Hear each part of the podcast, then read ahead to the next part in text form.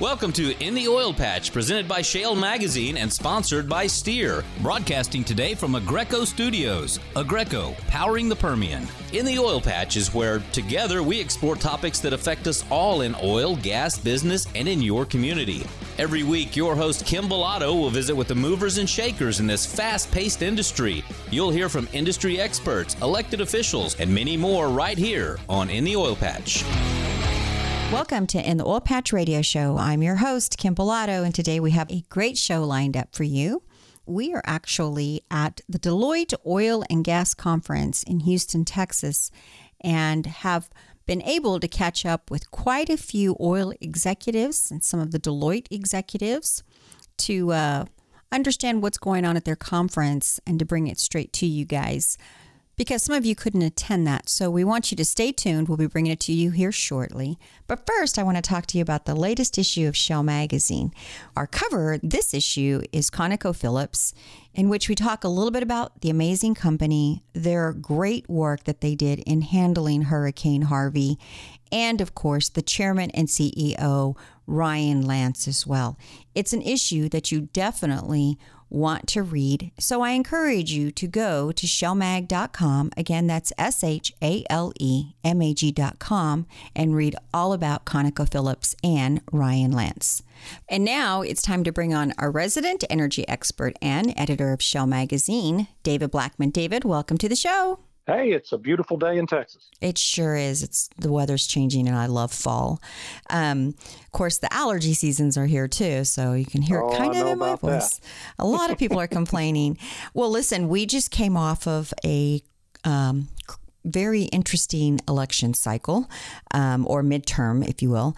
And uh, I think uh, I want to talk a little bit about what does this mean for the oil and gas industry. Um, so let's start with so we all kind of know that the Republicans kept the Senate. Looks like the Democrats are keeping the House. And uh, my question, though, is um, what is this um, divide that Congress has right now? What do you think it's going to mean for the oil and gas industry? Yeah, that's a that's an interesting question. So you know, we we will have the the new Democratic majority there in the House, and uh, Republicans increase their majority in the Senate. It's a very rare outcome in a midterm election where you know either party wins one or the other houses. Usually they go kind of move together, but just because of the the math and the breakdown of, of what seats were up in the Senate this time, you kind of dictated that outcome. So, uh, so from the oil and gas industry standpoint, honestly, um, a divided government that doesn't do a whole lot is generally uh, the healthiest situation for the oil and gas industry. This is an industry that uh, is heavily reliant on predictability and regulations and the laws that govern their operation. And uh, so, as the pace of change becomes slower in a divided government, you know that's actually a healthy thing for for not just really the oil and gas industry, but any any corporation that's a big business that has to be able to plan its business and its operations out you know, over a period of a year or two at a time. And uh, so, you know, the industry is actually has no problem at all with a divided government. And, and quite honestly, just from my, my own personal standpoint, I've always thought uh, it's probably the healthiest situation for the country as well, although we're going to have a lot of partisan rancor, you know, with all the investigations that are now going to happen. But uh, but you know that's just the way our government works and uh, so it's you know from the industry's perspective it's fine so a slowdown is a good thing. Let's switch gears just a little bit and talk about the failure uh, in Colorado, their Prop 112.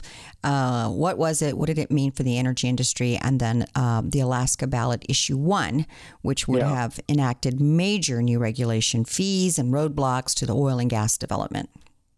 Yeah, yeah. So let's talk about Alaska first, since people haven't heard about it much. It was on the ballot up there, and it would have, as you say, really imposed major new restrictions on the oil and gas industry up there. And I think most people of our listeners certainly are aware that the oil and gas industry is really the life's blood uh, for that state's state government. It, it, funds most of the state government up there, and uh, you know, the people ultimately decided that, hey, uh, we, you know, we really like the oil and gas industry, and only 36% of the people voted in favor of that particular ballot initiative. Um, in Colorado, you know, we did talk about this a couple of weeks ago. That that initiative would have enacted a very big setback rule that would have said that uh, you couldn't drill a well within 2,500 feet or 800 yards, basically, of uh, any occupied dwelling or any sensitive area uh, that was not really defined what that means uh,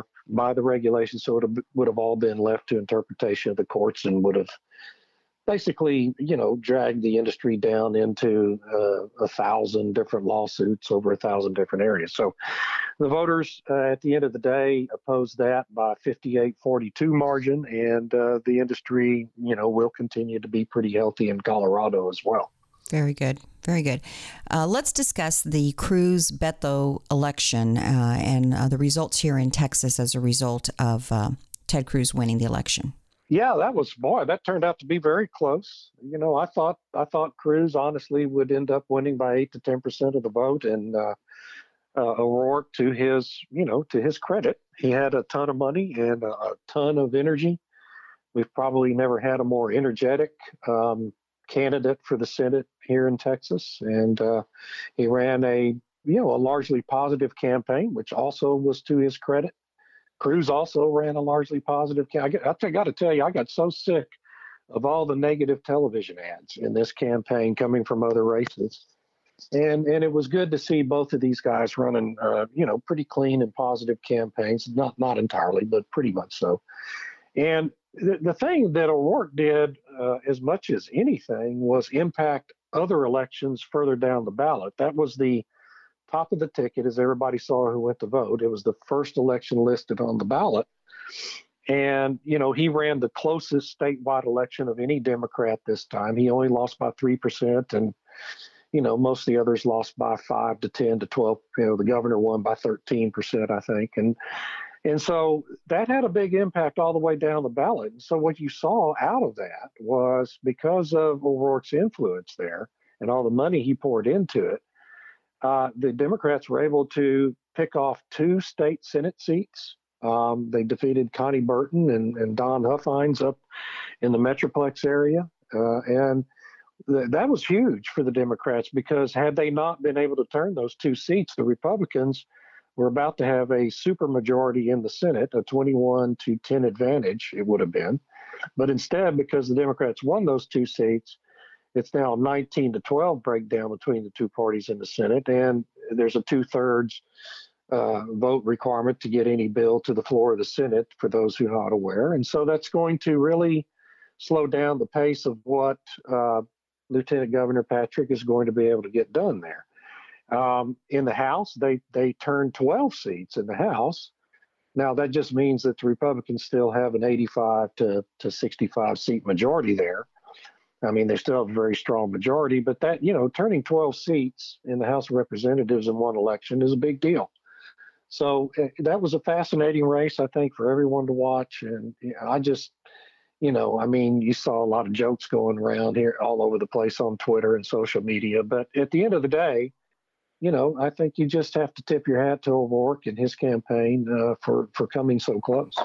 And the amount of money that he raised uh, was just mind boggling as well. Yeah, it really was. I mean, we've never had anybody spend close to that in a in a Senate election in Texas.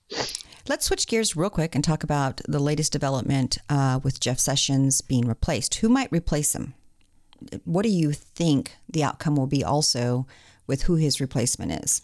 Yeah, I, you know, that's a good question. I mean, there's rumors all over the place. Uh, I know that uh, there's a short list, and it includes Chris Christie and Rudy Giuliani, uh, who you know you would expect to be on the list. They're both uh, federal prosecutors, both of whom were the head of the Southern District of New York U.S. Attorney's Office for a time back in the day. I, I doubt Rudy Giuliani at, at his age, he's I think 78 years old now, would be really interested in that job. Christie is only about 60 and uh, probably has a lot of energy for it. And then you know, you also have people out there like John Ratcliffe, who's a congressman from Texas, another former U.S. attorney, uh, who is also apparently on the list. Trey Gowdy, who uh, is currently a congressman from South Carolina, but will retire at the end of the year. You know, has been very high profile, is supposedly on this list, and it, you know, it just goes on and on. And so we're we're going to have a new attorney general. I don't think anyone, at least as the time we're recording this, knows who it's going to be, but. Uh, uh, you know that's always a, a key office, and uh, it's going to have a big impact on what happens politically here in the coming two years.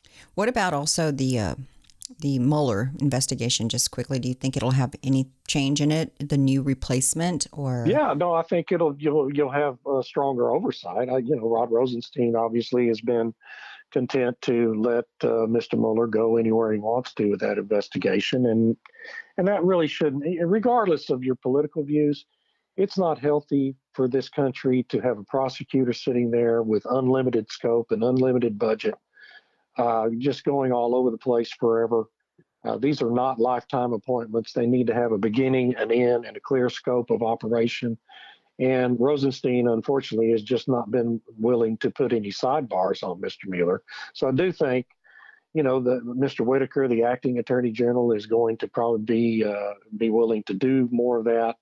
And I, I suspect the new attorney general will too. But I, I don't think anyone should think this means Mr. Mueller is going to be fired. I don't think there's any intention of that happening. He's clearly been in the process of winding his investigation down over the last two months, and I suspect we'll see a final report out of him within the next few weeks, really. David, that is all the time we have.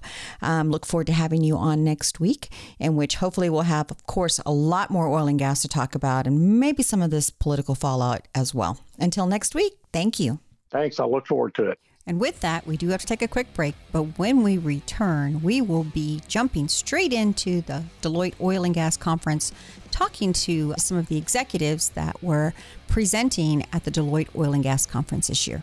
You're listening to In the Oil Patch Radio Show, and we'll be right back.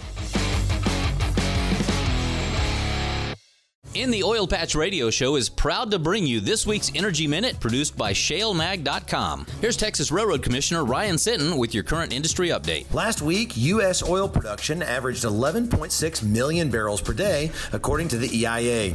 This is a massive 2 million barrels a day more than the same period last year and 400,000 barrels more than the week earlier. October production was 11.4 million barrels per day, and forecasts are that U.S. production can grow to 12.1 million barrels barrels a day on average next year.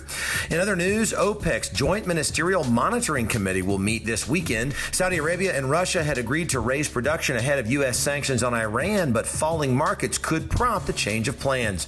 WTI lost 62 cents yesterday to close at $61.59 per barrel. Listen to In the Oil Patch Radio and keep up with the oil and gas industry online at shalemag.com.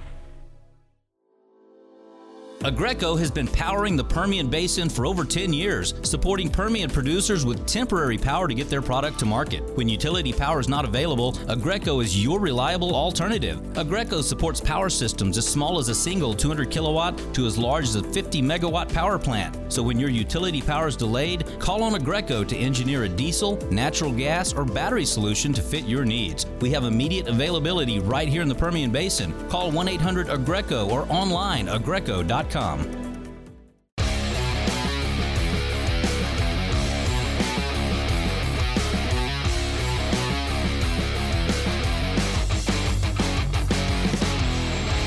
Welcome back to In the Oil Patch Radio Show. I'm your host, Kim Bellotto, and recently I attended the Deloitte Oil and Gas Conference. So while attending the conference, I was able to catch up with John England and Dwayne Dixon. Let's get into the interview. Dwayne, you are the vice chairman for U.S. oil and gas and chemical leaders for Deloitte Consulting. Yes, it's great to be here. Thank you.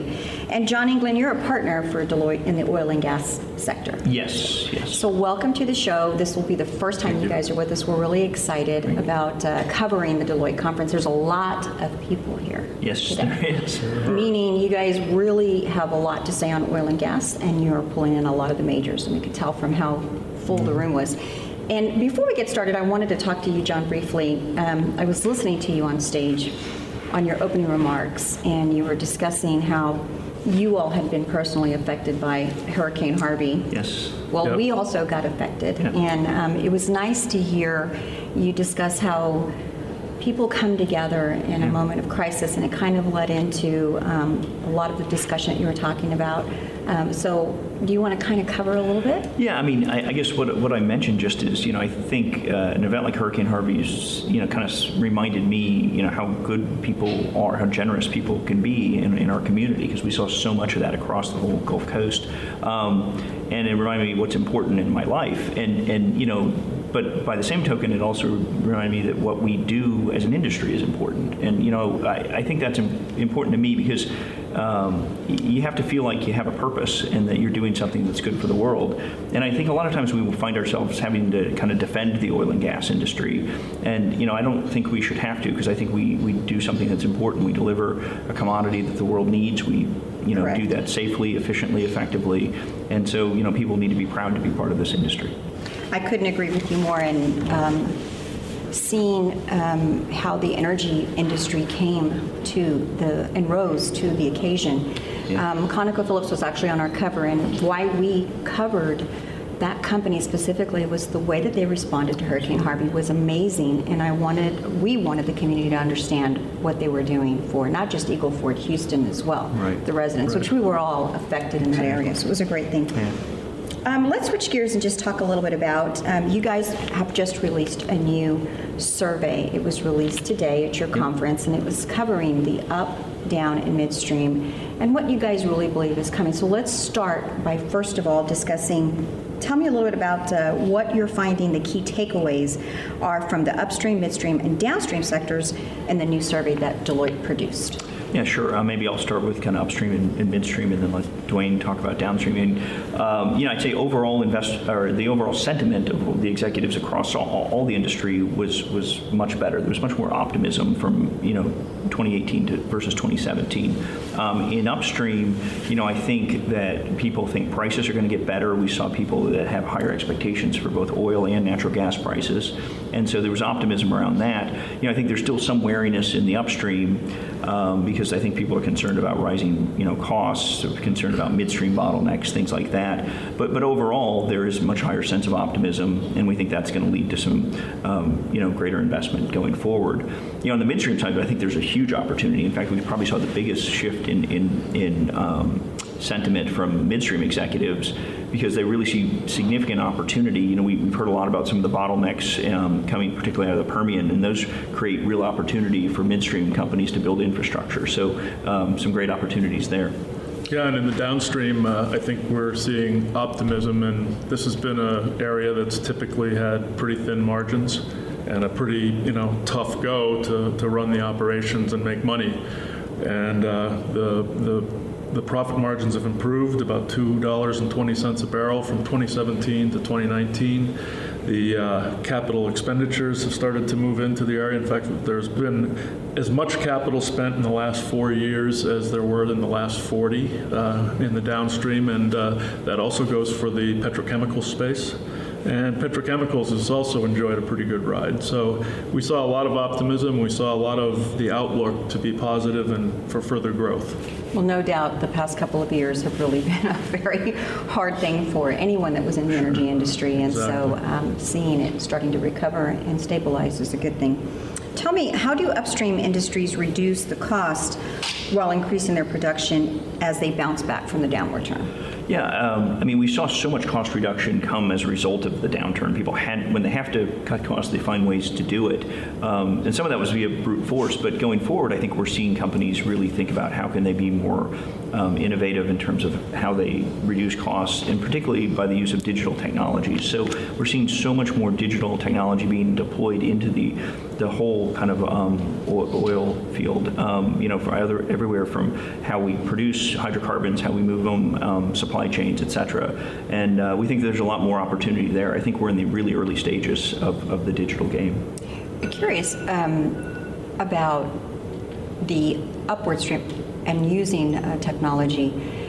Um, have you found that they are um, really taking advantage of it right now? And then the infrastructure issues that they're dealing with Permian Basin right now, is that still uh, going to be a problem? And if so, for how long?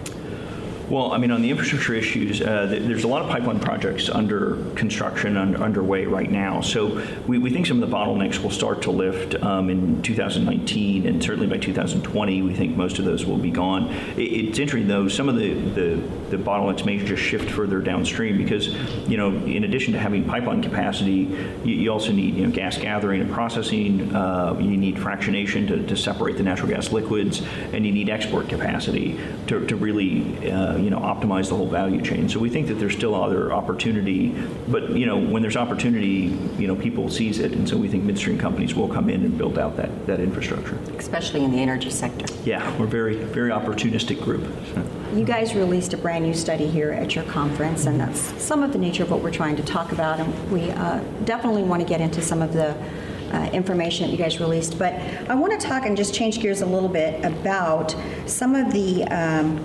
geopolitical things that are happening right now. I know the survey may or may not have gone into it, but do you guys feel that policy and geopolitical forces are concerning domestically or on a global standpoint? I mean, I, I think that um, there's certainly some, there are a lot of things going on. I mean, I think if you think about the, the oil and gas industry, it's a very global industry by nature. Uh, it's a global, it has global supply chains, um, and that's part of the efficiency we've gained over the years is to have that global nature. So, you know, I think um, global free trade is, is really key to that. And so I think some of the, the trade wars and the, the tariffs and, and the protectionism we're starting to see creep in around the world, I, you know, I think those are issues and, and frankly concerns that um, I have that I probably didn't really expect to see for the industry in the past, but I think it's it, they're becoming a bigger issue, and there's something really going to have to watch because you know the U.S. has become a pretty big exporter of um, you know petrochemical, of uh, LNG, of crude oil, and, and refined products, and so if we're you know unable to freely you know move those products around the world, then it really impacts the, the future of the industry. So I think it's it's one of those areas we're really watching kind of cautiously now. Well, gentlemen, we're going to take a quick break, but when we return, I want to get back on midstream and downstream. You're okay. listening to In the Oil Patch Radio Show, and we'll be right back. Oilfield Experts is the only place you need to go to locate any part, anytime for your automotive or oilfield equipment needs. Specializing in hard to find oilfield parts for your fleet maintenance needs, Oilfield Experts have been providing parts and accessories to keep your tools turning since 1965. From the auto repair shop to the pump jack, call us to get the right part right now. Here's the number, so write it down. Oilfield Experts 210 471 1923. Again, that's 210 471 1923.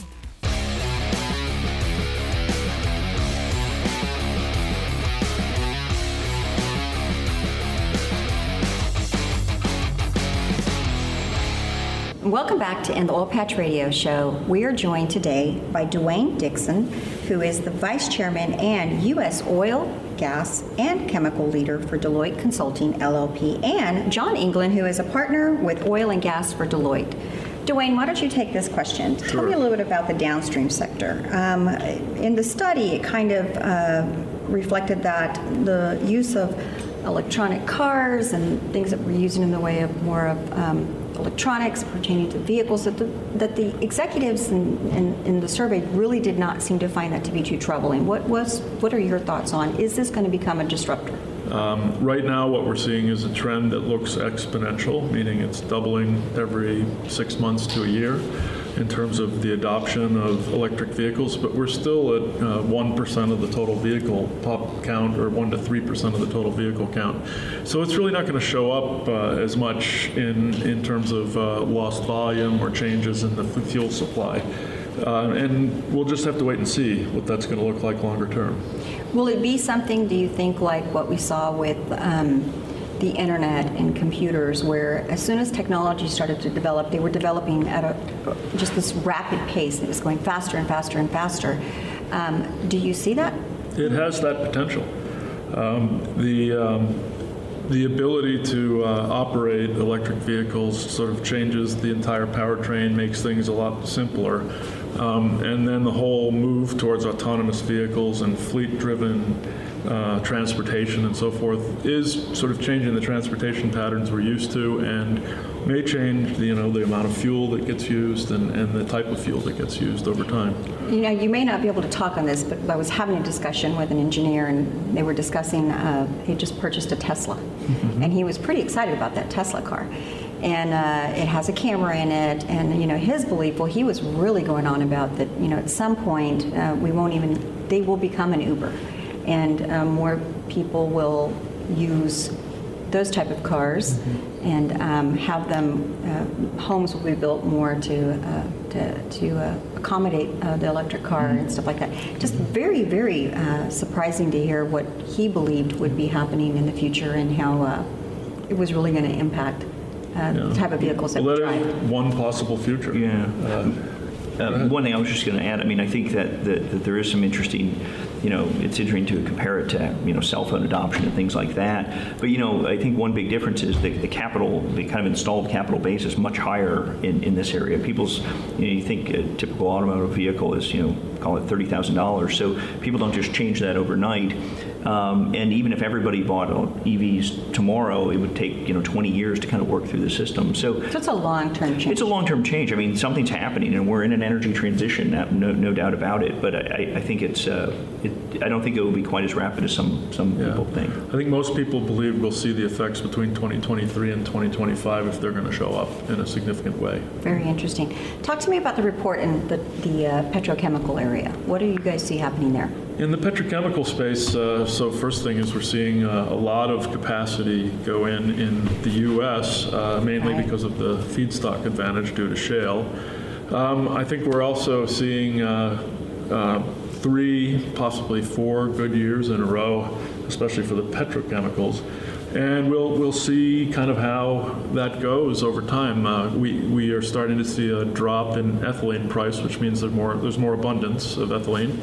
And uh, as a result of that, what we could see over time is uh, a little bit of a trough. But it seems to me that everybody kind of took their time and was very deliberate about the capital expenditures. And it looks like everything's kind of coming on stream in a good sequence. So I don't think we're going to look at one of those sort of really massive troughs that we've seen in the past. We'll probably see something that is a, a bit more muted and a, and a bit more manageable. Interesting. Last question midstream. And John, this might be for you. Yeah. Uh, where do you see midstream going, and uh, the midstream operators, how are they going to operate here in the near future? Well, I mean, it's interesting. So we, have been exploring this midstream question for a long time. We wrote a paper back in 2013, and we talked about the rise of the midstream major and the fact that you were having these really large companies um, come up in the midstream, um, and we're, we've really seen that come to fruition. There's four or five really large companies that are across multiple geographies, multiple commodities um, that'll, I think, be big in the future. But in addition to that, I mean, we're also seeing growth in terms of private equity money coming into midstream. So the opportunity is there when you have this much growth, you know, in the shale production zones um, often that aren't uh, that close to the refining area, the processing areas. That just gives rise to the need for this midstream infrastructure. So, you know, I think there's continued need there. I think as we move to more exports, there's going to be need around that. So, a lot of opportunity um, and a lot of capital flowing into the midstream space. Very interesting. John, Dwayne, thank you for coming and talking to us today, and we look forward to talking to you guys later on on the show. That I think we're going to get more in depth into the actual survey that you guys released today here at the Deloitte conference. Thank you. We look Thank forward, forward to it. Thanks. And with that, I do want to take a moment to thank John and Dwayne for joining us here uh, in the oil patch and giving us a quick interview. But with that, we do have to take a quick break. When we return, we'll be joined by Robert McNally, who is founder and president of Rapidan Energy Group. You're listening to in the Oil Patch Radio Show, and we'll be right back. Any business can benefit from advertising to the oil and gas industry, but it's really important to partner with a marketing company that has a proven track record with this growing industry.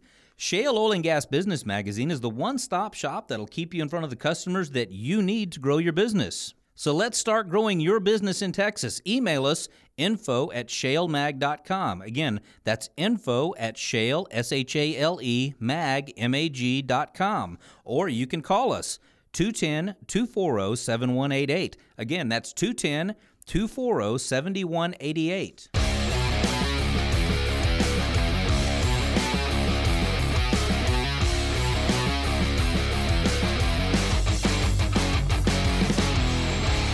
And welcome back to In the Oil Patch Radio Show. I'm your host, Kim Bellotto, and recently I attended the Deloitte Oil and Gas Conference. I was able to also catch up with an amazing person, Robert McNally, who is the founder and president of Rapidan Energy Group. He's also the author of Crude Volatility The History and the Future of Boom, Bust, and Oil Prices. So let's get into that interview now. You just got off stage. You were uh, our keynote for lunch. Uh, and you said some really interesting things uh, that caught my attention. A lot of it uh, had to do with OPEC and uh, mm-hmm. what potentially could be happening. But I, I want to start with tell us a little bit about what makes your company, uh, Rapidan Energy, unique in the sense that you're counseling, you're consulting with energy companies. So, what is your company in the way of what do you promote or what do you do in helping energy companies be successful? Thank you. Well, so Rapidan Energy Group, uh, which I founded nine years ago, its mission is to try to keep investors in the oil and energy sector, and that could be hedge funds or oil and gas producing companies or equity investors, from being surprised by trends and events that affect either the price of energy or their costs. And those surprises can come from three areas that we look at uh, the markets, looking at supply and demand forces, policy and regulations, so important in oil and energy generally, and geopolitics.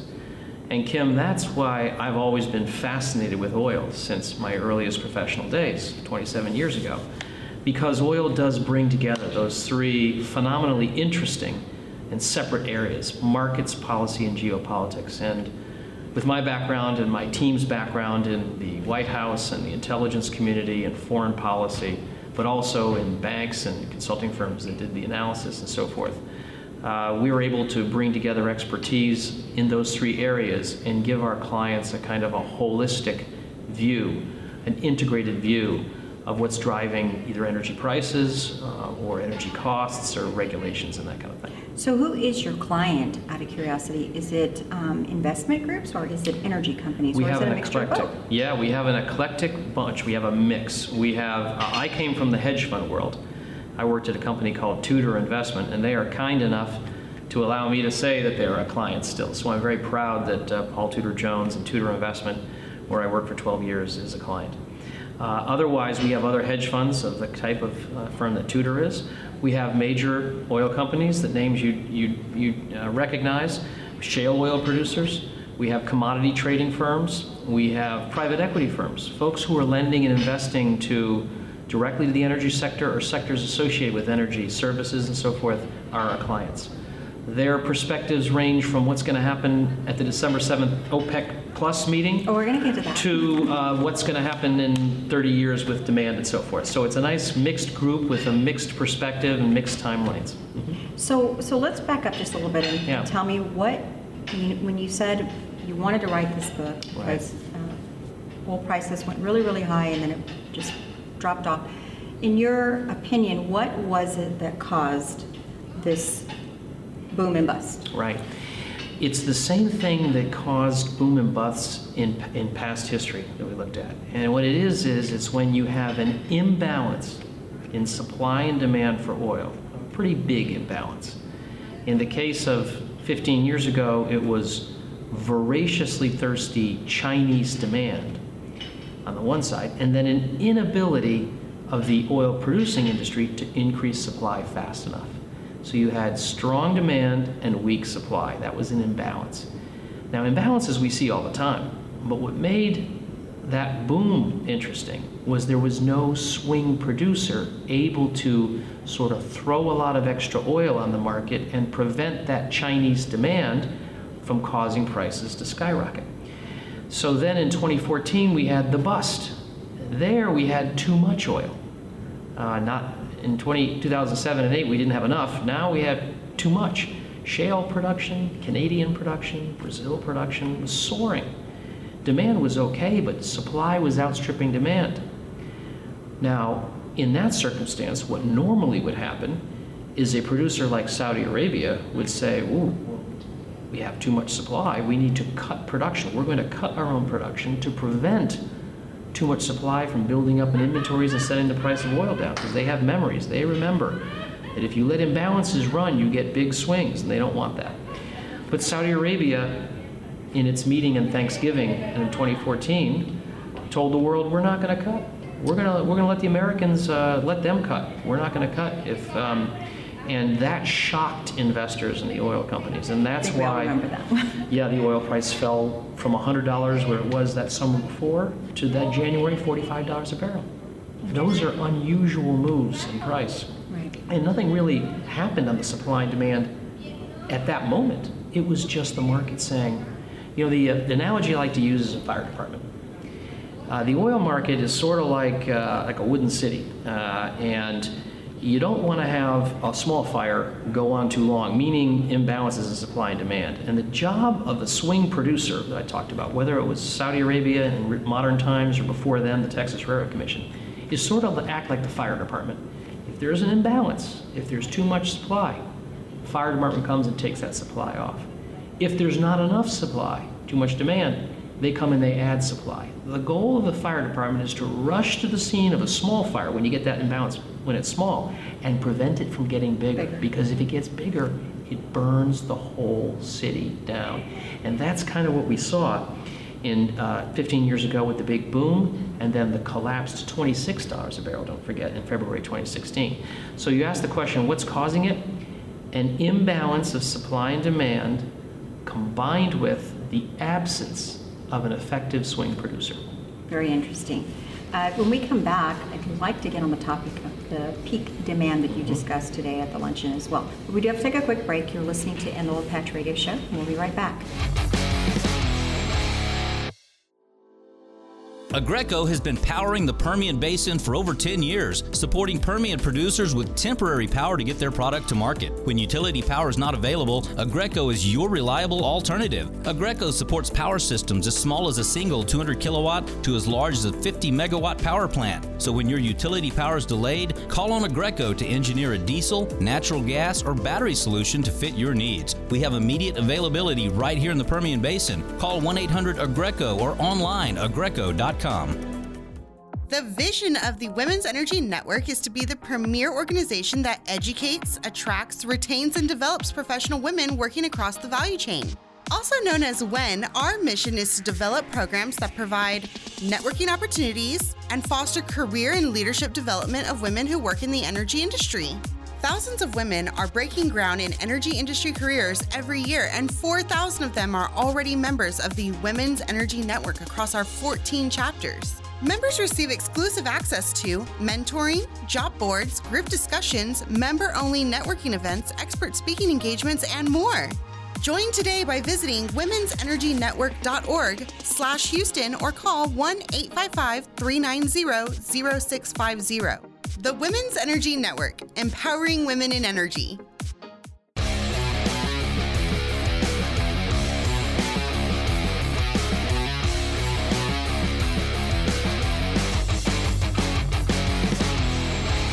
We're back. You're listening to In the Oil Patch Radio Show. Our guest today is Bob McNally, who is the founder and president of Rapidan Energy Group. Uh, today at your luncheon, you discussed as well that you believe that there is a boom and a peak, a, boom and a bust coming. So let's start with tell me about the peak that you think is coming, and then we'll get into the bust. Okay.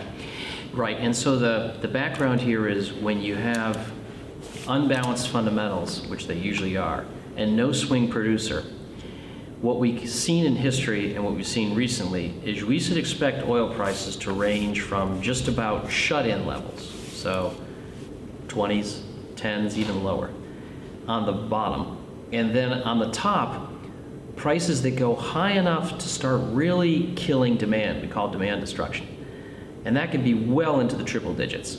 So that's the range I think we have to expect over time as long as there's no swing producer.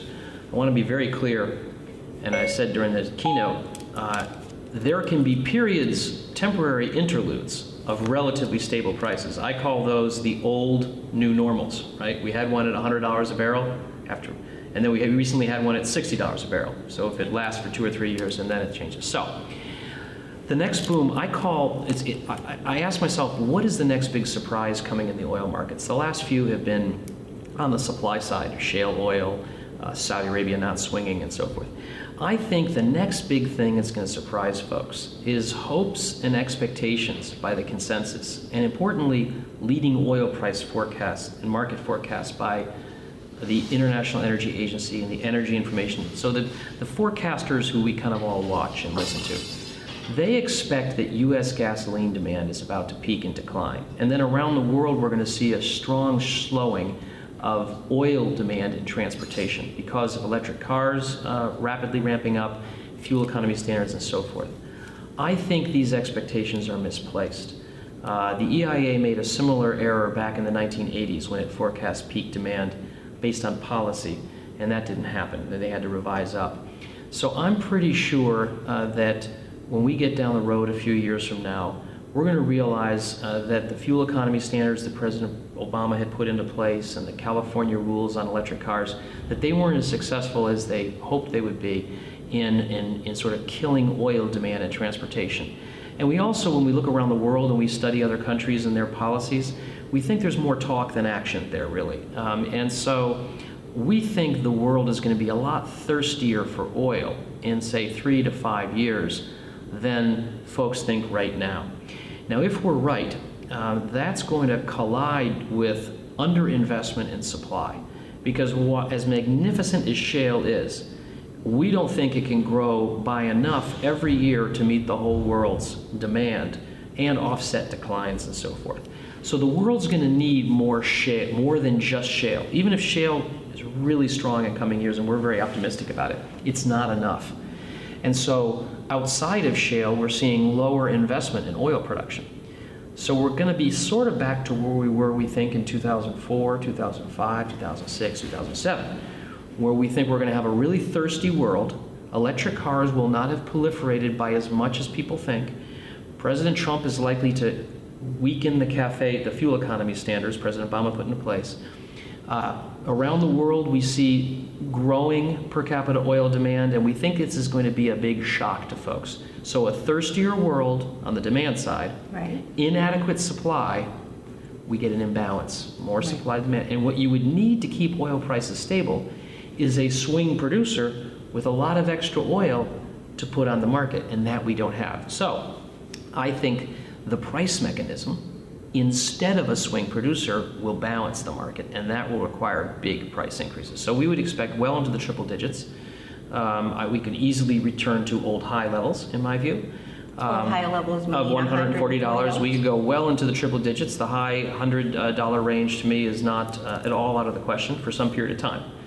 Um, the uh, world is becoming more efficient. Uh, consumers are more used to higher prices than they were back in 2007, 2008 uh, we may well be able to grow still at $120 a barrel, $140 a barrel, $160 a barrel. But that price will keep growing until it sort of uh, kills enough demand to enforce the iron law of economics, which is you can't consume which you can't produce or take out of inventory. That's just a law, and the price enforces that law, and it'll go to any level necessary to enforce that law. So, when are we talking about this? What, what Well, timeline? so I think we have a problem still of too much oil. The problem is either too much or not enough. And right now, I think we're in the too much phase. Uh, there are concerns about global growth and so forth and demand. So the way we look at the market, uh, we're advising our clients to position for lower oil prices next year.